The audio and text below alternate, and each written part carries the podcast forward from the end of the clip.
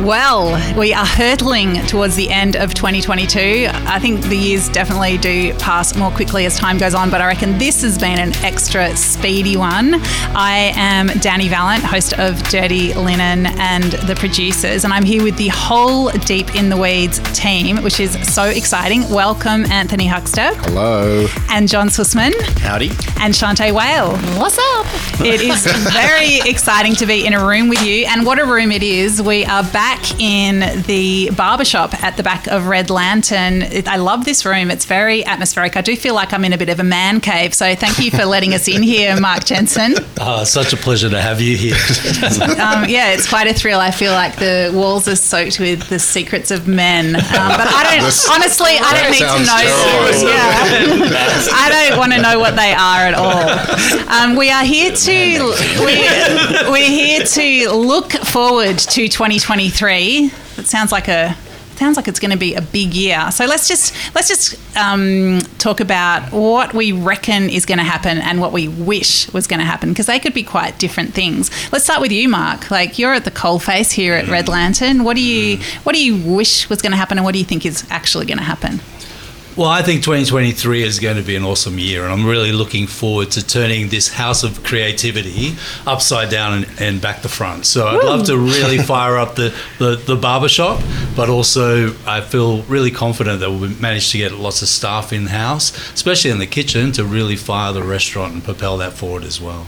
Amazing. So your predictions and hopes are the same. They're aligned. Pretty much, they're aligned. I mean, that is optimism. I love it. Yeah, I've, I've got to do it. I've i believe in it. you have to believe. Yeah. You have to sell the story to yourself, right? It's so true because I mean, I guess you know, part of hospitality and, and staffing, it is selling the story, isn't it? It yeah. is getting people excited about what you're doing. So yeah, I believe in your story as well. Thank you. What about you, Huck? Well, I've been um, consulting on this huge sort of market project in Canberra um, for a period of time and talking to food providors and restaurateurs and everything nationally. And the one thing that I've noticed at the tail end of this year is, you know, that running fast to Christmas, but an optimism and kind of um, feeling like we're letting go of something. Mm. And I feel like next year, you know, there'll probably be a few hurdles, but I feel like next year will sort it out a little bit. That there's kind of this optimism. I mean, Mark just oozed it then, you know, mm. like that that uh, that'll bring that positive energy into it, you know. And I think there'll be um, more opportunities, and I, I think next year is going to be really good a for getting hospitality back on track, but for all of us, I think all of us are kind of letting go, and you know, in in uh, taking inspiration from Mark, that's sort of what I would like to see happen. Like I've been hurtling fast towards very very busy towards Christmas this year with too many projects, but just remembering to breathe. Like I'm what I really want to do next year is find space so that when I do things, I put everything into them, mm. and I think I'll have a better result. And I think I think generally people are sort of feeling that way, and hopefully people remember to breathe and you know catch their breath and then put everything into whatever they are doing, and there'll be better outcomes across the board. Yeah, and then to be able to. Um, take stock and celebrate those achievements along the way as well. Absolutely. When you're not just like ticking something off the list and rushing to the next. Exactly. Yeah. Yeah. Hard to manage, but I think if you can try and make it happen, I think it's yeah vital. Well, I I hope that you're hope is on track and is, we realise was a successful prediction or something like that. John Susman, host of the Incredible Fish Fishtales podcast, what do you reckon? What do I reckon about 23? What do I hope for? I hope to see maybe the slowing down. The, like at the moment, everything seems yeah. to be over revving. Um, you know, the the whole caviar on chicken wing thing and all that sort of stuff. I think is is you know sort of reflective of the over revving nature of, yeah. of things. I think it's going to sort of we're going to see things soften. There's no question about it. Interest rates, a lot of the stripy shirt and cufflink boys from the city just won't have the money to to drink large format bottles of Burgundy on a Tuesday night. Um, and you know, I, I, that's well, that's going to be a reality. So I, I, think that with that will come some stability back into the market.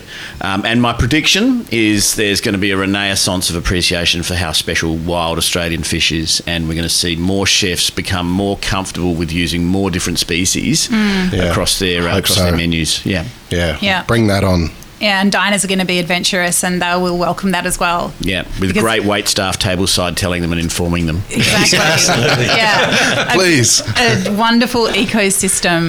Uh, Shanteh Wale, host of the incredible Over a Glass podcast. What do you reckon? Um, I'm hoping and wishing for more sleep. I highly doubt that's going to happen. Um, Not going to happen. You've had a child. Sorry, it's over. I'll see you in 20 years. so I keep hearing. Um, but I think, I hope that, you know, we are a little bit more thoughtful about and grateful for what we have in Australia, like you said. And so maybe, you know, perhaps visiting your grocery store where you've got one stop shop. Maybe we're thinking a little bit more about how we support our local communities and keep mm. them afloat. Um, i think we're going to see a lot more um, of attention on alternate varieties in wine and people getting a little bit more, um, you know, empowered to kind of try something rather than just the norm. So I think we'll see um, a lot more kind of interesting varieties come out and people drinking uh, different cocktails, different gins. But yeah, I'm, I'm, looking forward to a new year of, of people feeling more confident and uh, and making informed decisions. Yeah. yeah, I love that. Dani, no one has their finger on the pulse more than you in this country in regards to food. I'm very much looking forward to this prediction and wow, expectation. So much pressure, and I'm sure that's not true. but I do love um, exploring the food industry and find it endlessly interesting. What do I reckon? I don't know. I think something that really struck me in 2022 was how the, the food world is quite siloed. So I think there are, you know, producers quite separate from consumers. People like I was in a I was on a panel recently talking nutritionists and they were speaking mm. of themselves as the food world and i was like oh i thought we were the food world i thought yeah. hospitality was the food world and then there's food journalism so uh, what i would like to see is more connections between all those different silos that deal with mm. getting food onto plates and nourishing a community so i would like to see sort of a more thoughtful mm uh, more thought going into how we can connect those worlds. Um, and just, I suppose, what I uh, also predict is people. I think we've we've had a consciousness raising around supply chains and around you know that we don't always have things on the shelves twenty four seven. Um, so I think there there will continue to be. Uh, a sort of a, an appreciation of what that might mean, whether it's using a different ingredient, perhaps being less um, abstract in meal planning in the home, where it's mm. more like mm. going to markets and being driven by what you can actually find there, rather than heading off with a shopping list that's you know etched in stone. Mm. So uh, you know, I think if that if that sensibility could be then expanded to the restaurant world, where people are more adventurous with menus and they don't just need the the pork belly and the kingfish and the whatever it is, yeah. then I think that would be uh, really excellent. So overall, I think it is going to be a great year. I think 2022 has been a, just like a super speedy, mm. crazy race. I'm not sure where we think we've been heading, but apparently to 2023. um, yeah. I, lastly, I reckon it would be great just to talk about the podcasts that we all do and about the Deep in the Weeds network. Mm. Um, Anthony, what are you sort of hoping and seeing for in podcast land? Well, it's first of all, it's been staggering. The you know what we've managed to build with all of you guys and the efforts that you guys do is extraordinary. Like we've just tapped into something that I I think didn't exist, and you know you guys have just been incredible. You know in in the various podcasts, um, and I, I just I, I think that you'll see a few things from us next year. I'm a bit hesitant to give anything away, but there's a couple of things in the pipeline.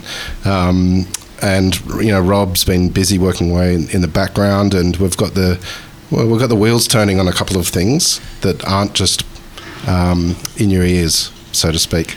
Wow. Well, um, very intriguing for all of our listeners, no doubt. Um, yeah, what do we say? Not watch this space, but listen to this space, and all will be revealed. But um, yeah, I um, wish each of you a wonderful 2023. It's been amazing to connect with you in all the different ways that we have. Uh, thank you for gathering in person today to yeah sing in the new year.